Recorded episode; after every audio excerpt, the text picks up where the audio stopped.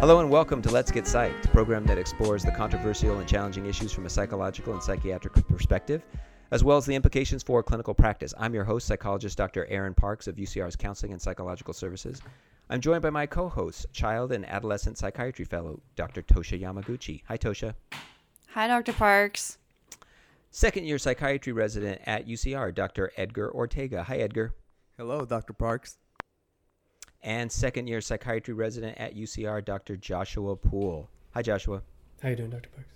The views expressed on Let's Get Psyched are those of the speaker. They do not represent UCR, UCR Counseling and Psychological Services, or UCR School of Medicine. Well, on today's show, this this is going to be the shelter in place uh, show, or, or maybe uh, uh next week's show also. Um, we've all been um, dealing with the response to the COVID nineteen um, infection and virus, and we're uh, going to make this the theme of this show about the impact of it in our own lives, but also how it's impacting people that had had to quarantine, um, healthcare workers that are dealing with it. First, let me just kind of just go around the room. What is the biggest impact that this has had on you, and um, how, how are you coping with it? Um, who, want, who wants to go first? I think personally, for me, the biggest impact has been not being able to see friends or family members in person, um, staying at home, obviously. Um, like, my parents were, I was seeing them pretty regularly, maybe like twice, once or twice a month for a little bit. And because of this, I just told them, you know, don't don't come down, stop visiting me. Yeah, you're not going to risk house. it, right? right? No, no. And just by the way, if you if if uh, listeners out there, if you feel that this sounds a little bit strange, that's because it is. We're zooming this uh, recording of Let's Get Psyched, and um, we're sending our and we're we're gonna mix it later, but it, that's why it might sound a little different to you. We're all at our home. We're, we're respecting the shelter in place um, order. Who who wants to go next? Like Edgar, Joshua. How is what what has been the Edgar? What's what's been the biggest in, impact for you? So I'll say they're in two different ways. I agree with Tosha, just being isolated. It's it's been different. I you know I'm recording right now here from downtown Riverside. I can see you know from the fourth floor everything downstairs at the pedestrian mall, and it's just empty. It's different. So I spent last week was my vacation week, and I couldn't go, eh, you know, anywhere. I wanted to at least I, I had to cancel my flight. I was supposed to go to Mexico uh, some state Aguascalientes just for some outdoor activities. I had to cancel that, which is fine. But I couldn't even go to see my my family, my mom and my siblings back home in Mexicali, or even go to Coachella to see my dad because my grandpa, who's 90 something plus years old, is it's in there. So I had to spend it here, which I I feel I needed that, you know, just for my you know sake of my anxiety Mental mentality health. yes. But at the same time it's just being here like i, I see you know downstairs and it's empty it's, it's just very different. And then the second one is at home at work. I'm at the addiction clinic in loma linda and things have changed very very fast like transitioning yes to see people to the computer but at the same time that has created some issues and logistic things because it, it was just a very fast change. So you're seeing uh, uh, clients or patients with uh, teleconferencing. Yes, but Zoom Zoom meetings. It's uh, they call it VVC. It's their VA hospital oh. system oh, for the Veteran Affairs. Right, it's the Veteran Affairs Hospital, so they have their own system. But I think we started trying to transition into that like two or three weeks ago, and I think until this week it's been like an easier transition to the point where you're seeing your patients at the time they're supposed to be versus half an hour later because you have troubles with the connection, the lines were saturated, the microphone is not working, or whatever it is. Mm. Is it a better system than Zoom?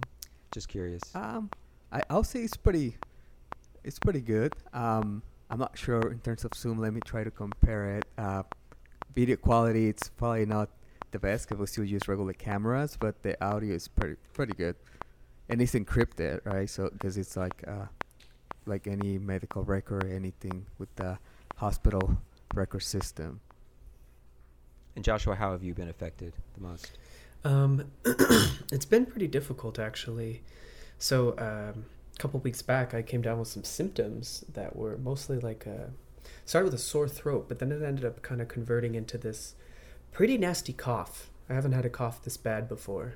Um, And I was afebrile, I mean, with no fever most of the time, but it was sort of the earlier stages of the lockdown, so people didn't really know quite what we should be doing.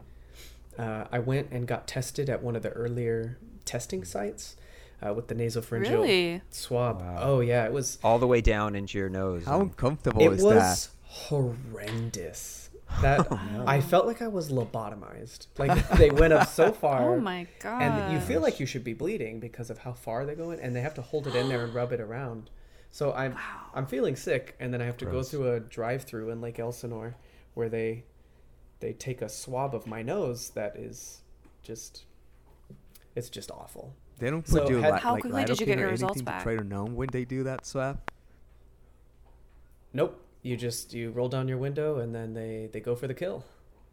So hopefully these new ones though uh, they might be able to get around some of like the deep nasopharyngeal stuff. Um, and then now the VA has like a, a rapid test. The Long Beach VA has like a one hour turnaround test, whereas this one they told me Oh eight wow. eight to ten days. Thankfully they got Oh, it back wow. in three, Oh, but good. I had to stay at home the whole week. Um, So were you was- positive or negative? So what was the result? Yeah. Drum roll, please. It was negative. However, this is one of those tests that the sensitivity is like 60 to 70%. So there's like a one in three chance that it's a false negative. So my actual clinical suspicion that I had it is very high. Uh, partly because the symptoms I ended up developing, and then I ended up losing my sense of smell and taste, which a lot of people are reporting Right. is one of those things they found. Wow. So I'm pretty sure my fiance and I both had it. Oh my gosh. Oh. But you had a, a mild, mild form. Now I heard that um, it depended on your your virus load. Like if you were sitting next to someone that had it and they were just coughing and breathing, and you just breathed them in like for a half an hour trip, you would get it pretty severely. But people that just had a, very low viral load of it, they had mild symptoms. Have you heard about that? I have heard about that, and I'm I'm not too sure what the verdict is. It's it's getting pretty difficult. Speculation. Yeah, to kind of see what the consensus is in a lot of things, and I think there's a lot of misinformation that's just swirling out there. Yeah, we and we want to make sure that we provide some uh, uh, the most up to date, accurate information on this show. Now, I know the last show that we did on COVID, like it, seems like a long time ago, but it was about, I guess it was about a month ago or Mhm. so. Feels like a long time. I remember we were talking about the preparation, and there was a little bit of a uh, maybe perhaps maybe a little bit of an overreaction with buying thing, buying things like toilet paper and things. And I I remember I said we were talking about we were kind of talking about earthquake preparedness too, and I was talking about buying water, and I, it so it sort of sounded like I was implying that you should buy water for to be prepared for um, this virus and shelter in place. But you don't need to buy, buy water. I just want to make sure that everyone knows that. Okay. Water's not necessary. You, you can get you have lots of water through the faucet, basically.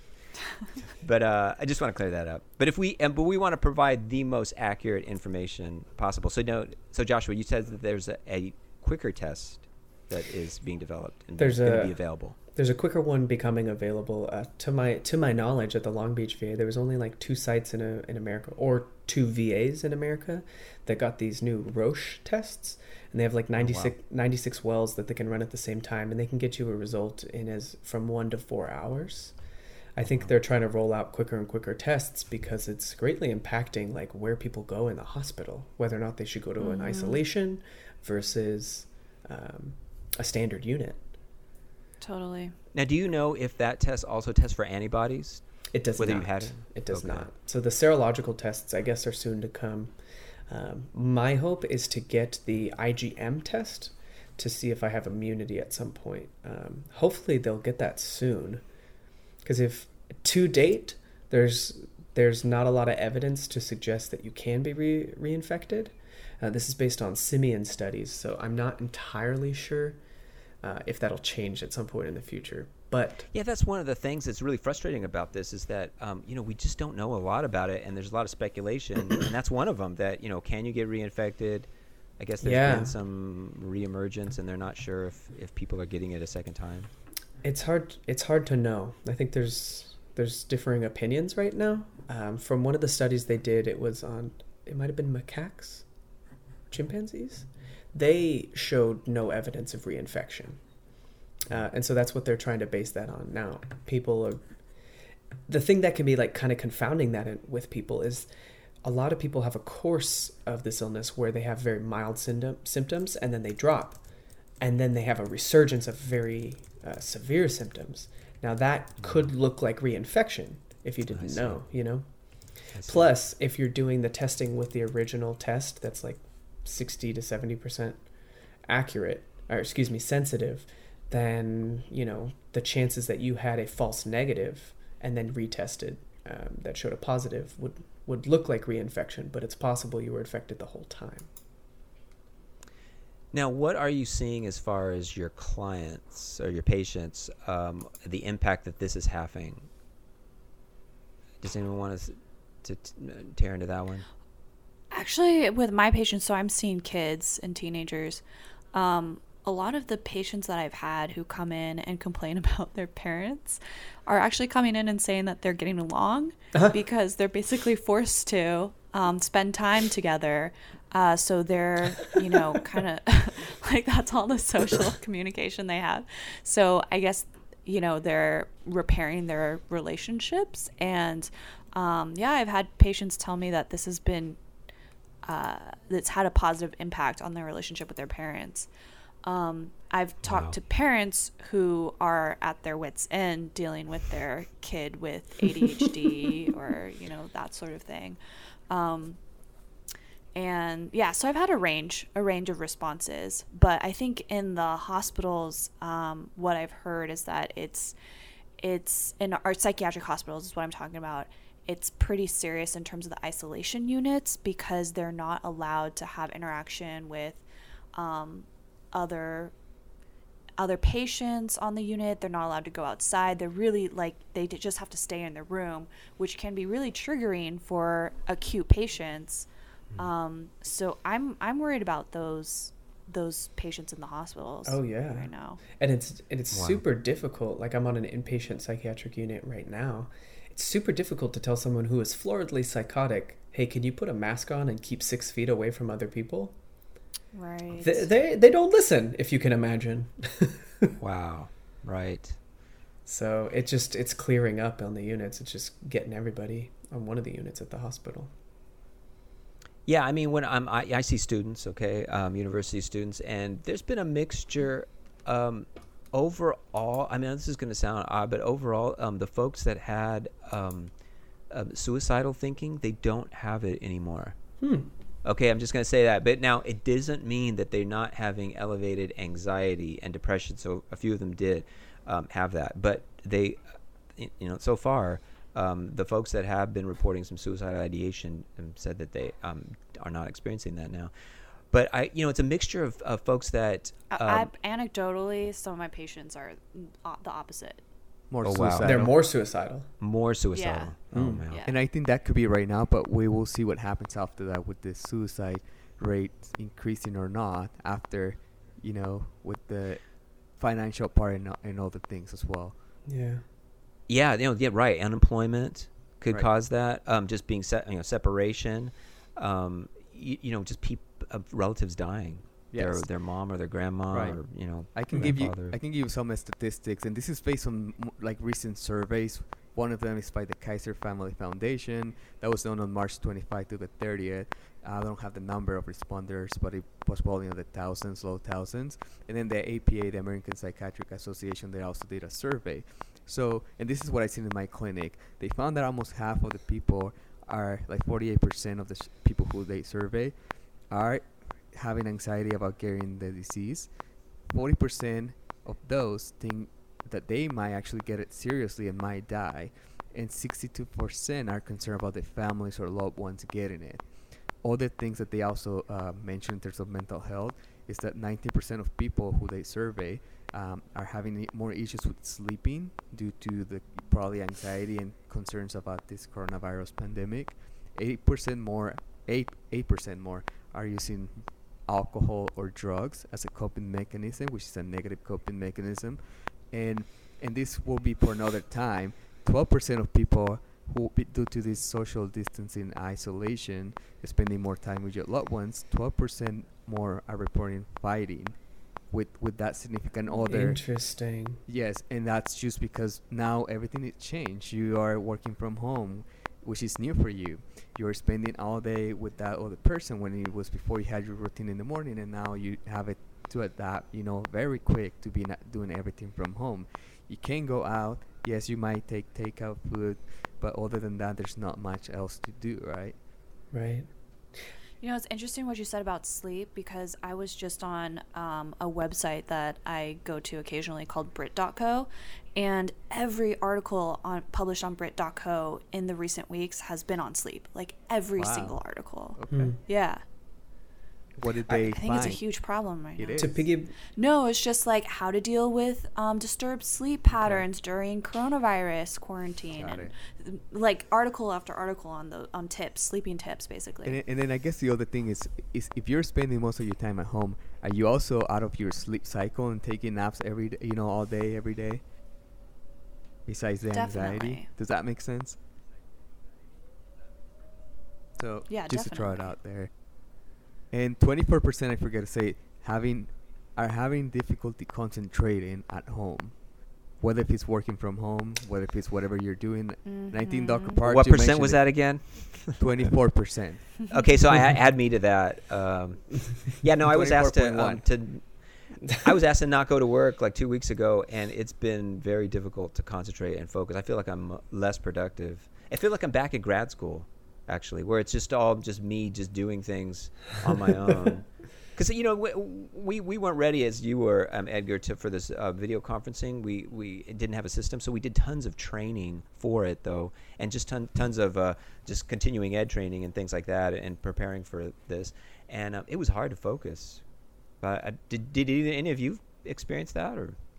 You know, I, I had the opposite problem where I was uh, on quarantine when I was awaiting the results of my test. Like I couldn't go anywhere, and it was I just I've recently moved to a, a much smaller apartment, so I couldn't even pace properly. but one of the things I found is that I exhausted all of the uh, stuff that I normally do to the point where it was like, all right, I have to I have to do something now. So I picked up projects that I've been meaning to uh, put more times more time towards, and it would actually help me get back in the swing of like getting my projects done. So I I don't know. Yeah. I kind of enjoyed that. Yeah, I'm so appreciative right now of the online classes that are being offered for free. yeah, I'm grateful to Those have are great. been able to go back to work though. I was going crazy. Extroverts are are struggling. Mm. Yeah. Yeah, there's a mixture of people that are extremely lonely because they can't um, meet with their family or talk to their family because they're, and, but also they're they have a lot of time with whoever they're living with. Yeah. Yeah, and uh, you know, honestly, I feel almost more connected with my community as I go walk outside. Everyone's walking outside; they can't go to their gym. There's not a lot to do. Uh, people are at home, and I see tons of people, you know, with with baby, s- you know, strollers and and dogs walking and things like that. So Yeah. there's Mhm. that. Yeah. Well, what's your big tips uh, for helping folks, like um, for staying resilient, for coping with this amount of anxiety? Because yeah, I agree. I almost every single client I have has added anxiety from this. So what are- what are some of? Uh, does anyone want to um, talk about d- way, strategies to cope with this? It would, definitely not alcohol because yes, that for sure that's going up. Purchase of alcohol You drinking know, is going up. I don't. I'm not going to encourage it by any means, but I did want to piggyback off of one thing that uh, Edgar said. Was I hear tell? Can't disclose my my sources that uh, cannabis sales skyrocketed Oh wow. once the quarantine happened because people, you know, they can't go I anywhere. was so they thinking just about that. Yeah. sit it and get high, I guess. Which I imagine would make pizza sales go much higher. Pizza, Yeah, you, fast yeah, you, food. it's uh, basically right? a setup, right? Is yeah, you're encouraged to order. I you're think encouraged this to is order like- food, bring it in. Is this considered racketeering? Like, do you think fast food restaurants are in cahoots with with cannabis? It's a good All right. business model. Um, yeah. so if you, if you're just joining us, uh, this is Let's Get Psyched on KUCR, and we're talking about the impact of COVID-19 and the response to it, um, shelter in place, what we're seeing with our clients, our patients, um, and tips and strategies now for dealing with it and managing it. Just um, your own, your own personal strategies, what you're doing, but also what you're recommending to your clients. Other any Personally, any, I've started studying for my boards exam, which is coming in the fall. I'm I'm starting a little early, but I, you know what the heck. Yeah, you got time. I'll. That's good. I'll say three things that I can recommend based on what I was reading. Uh, Hit one, us with them. one number one is take care of yourself. That means anything from eating healthy, find some sort of exercising, which is kind of like what you were saying, Dr. Parks. Maybe gyms are not open, but you can either do what Josh is doing, pacing in his little room, or or go. out. Is it really that little? Is It's it like really a that- it's like a hamster. Yeah, have you ever seen them just dart back and forth in a cage? No. Yeah. Ah. Okay, well, I- I guess, I'm sorry. I Keep guess- going. Sorry. I get you saying in general, yes. Um, exercise if you can go for a walk, do those things. Make sure you're safe though, not to Mm. crowded places. Um, sleep more or sleep better, at least enough. Uh, eat healthy and find ways, you know, that how you relieve that stress. Whether if it's reading, Tosha's studying for his board, for her boards, all the things. That would be number one.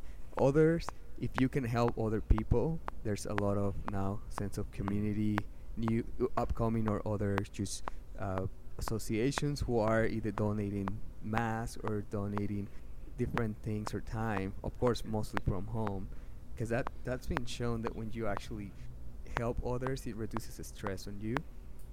And the last one I can say is yes, we all want to know um, what's going on in the media, how many new cases are today in the U.S., how many new fatalities, etc.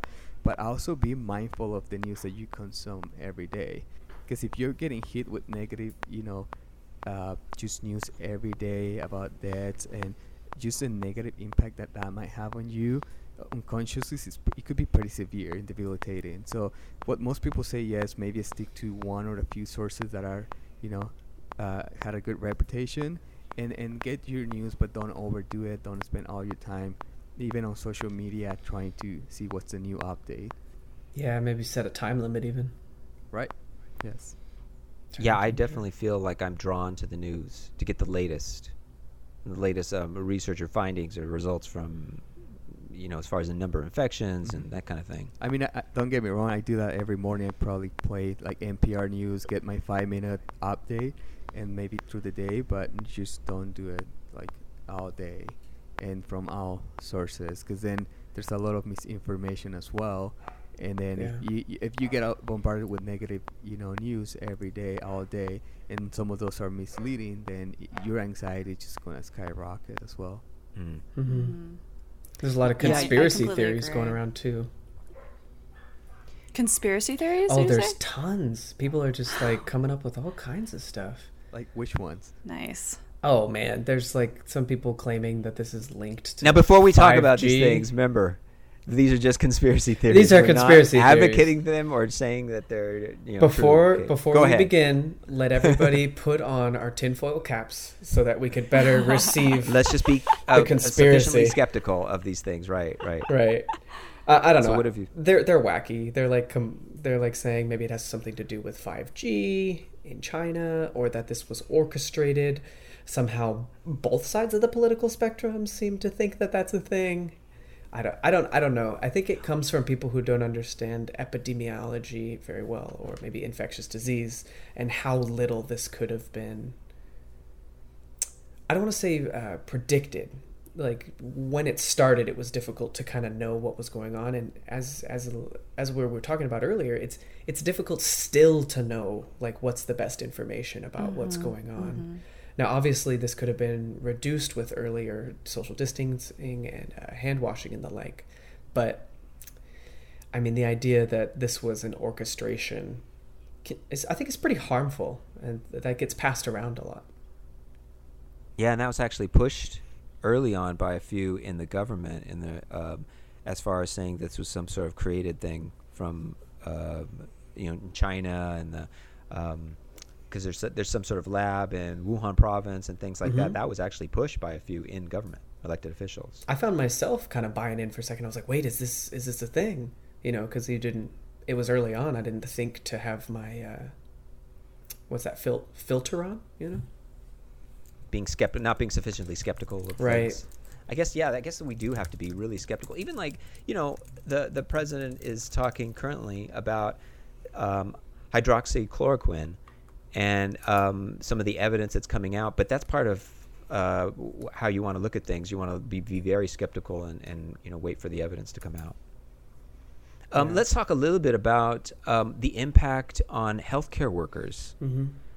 um, and especially as you know, the, everyone's. Uh, you know, I have I have two my two of my kids are nurses, and so um, they're wor- they're working a great deal, and um, uh, one's an ICU nurse, so um, they're asking a lot of overtime for wow. him. Oh wow. Yeah, so now he is going to get a lot of, uh, of of very stressful experiences adding up repetitively, and they've actually uh, studied this. And so, um, you know, what uh, I, I'm reading from a study. It's from emerging infectious diseases, uh, and then they studied. They found that the nurses, the healthcare workers that were most resilient, did tend to have more experience, and they had the perception that they had they were given adequate training, had sufficient moral support, and this is really interesting. They were given sufficient protection associated Right. with uh, treating the There virus. it is. There it is. That's the that's the kicker. So that do, do you feel like because on some of these things, you know, especially the protection one, we're going to have a lot of, fr- of healthcare workers that are going to have some traumatic reactions. Yeah, I mean, there's there's already been infighting at at least some of our sites about who's getting the protection. It's like sometimes physicians are asking, "Can we have a mask?" and they're not being very readily handed. Yeah, and, and as far as like preventing it, the patient to nurse ratio was very important. Um, and, and having a good nurse autonomy and flexibility and control that this is particularly for nurses and, and ha- feeling empowered. Hmm. Those were the and, and just targeting the people that have less experience and helping them a little bit more, which you know it kind of sounds like they're enlisting a lot of folks that are maybe not even ready to um, to dive into this because there's such a shortage and Hmm. the need for nurses. I, I kind of wanted to ask you guys when when personally did it hit home for you? Like, oh, this is a really serious thing. Oh, that's a good question. Yeah, when uh, uh, uh, well, for, well, for me, it was um, when I heard um, uh, the the impact on older people because I Hmm. immediately thought about my parents. My parents are in their nineties, and um, their health is okay. My my mom's health is okay. My dad's health is a little um, is not very good, and so I immediately thought, well, they're very uh, at, um, at risk. They're very much at risk, and they like to go out to eat every every day. They go out to eat and things like that, and so they're going to be really affected. I felt like when I saw that Mhm. that it it's very lethal to, to the older you get. That's what that's at least that's the the um, the the research so far. Then that made it that made it very real, and and, Mhm. and it starts at fifty, and I, I'm over fifty. I'm 53, so that that makes that makes it real. Okay. Wow. For How me, about you? How I about- think for me, I, I- it was when I learned more about coronavirus itself, like how infectious it is, and then how severe of an illness it can cause in people. I think that's when it hit home for me. Hmm. I think for me, it was probably either the first or second week of March that I was working at the psychiatric emergency room, and I remember there was still like I had a patient who just came in, but I know that she, of course, was psychotic, saying that she had coronavirus and that's what she was suicidal, and she just named a bunch of symptoms that were maybe unrelated, like diarrhea, feeling like like she had fevers and all the things. So if you put the medical perspective together, it didn't make sense, but we didn't know much at the same time. And I even consulted like an internist to see if she needed to be transferred, etc. So no, nothing happened. And the next day, uh, that's when all these things started to change. Um, so if and just thinking on that, meaning change like they were started to allow screening patients outside. They now have a screening questionnaire and taking the temperature for people. So if and just kind of reflecting back, if if I had had that those recommendations the day before, whether my patient had it or not, she probably just would have sent to the medical center to be at least clear.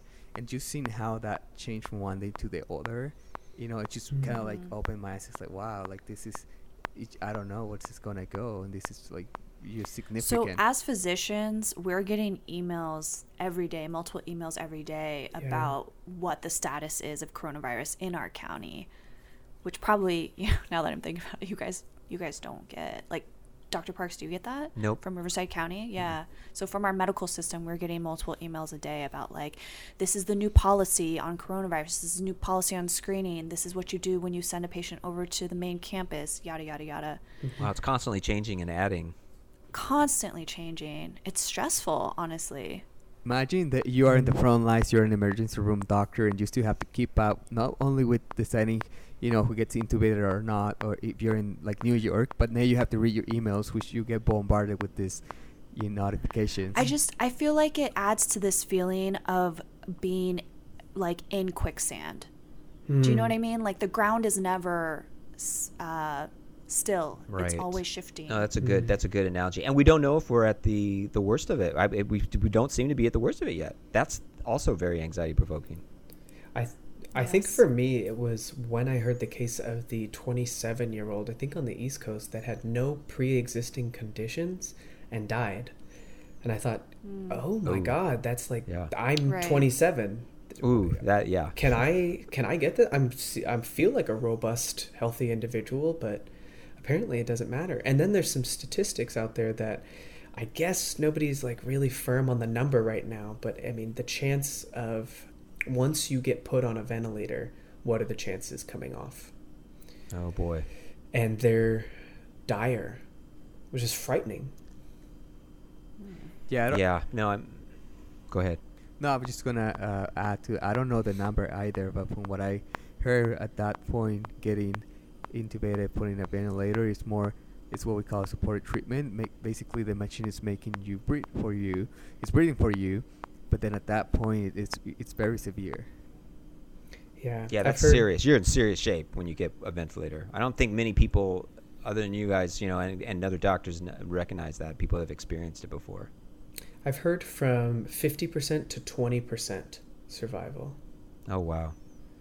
So, Wow. I mean, those are uncorroborated though. So, Now we're kind of at the end here, but I, you know, I also looked at some research showing that even the people that have survived this uh, coronavirus, they they live with symptoms, symptoms Yeah. of anxiety and being Yeah. fearful and this negative, and it's a, a traumatic reaction. And the families of survivors also Mhm. ha- have Right. higher levels of having a traumatic reaction, Yeah. depression, memory loss, impaired concentration, some suicides. So this is a this is this is a, a lot. This is going to be a, a severe negative impact on our country and around the world.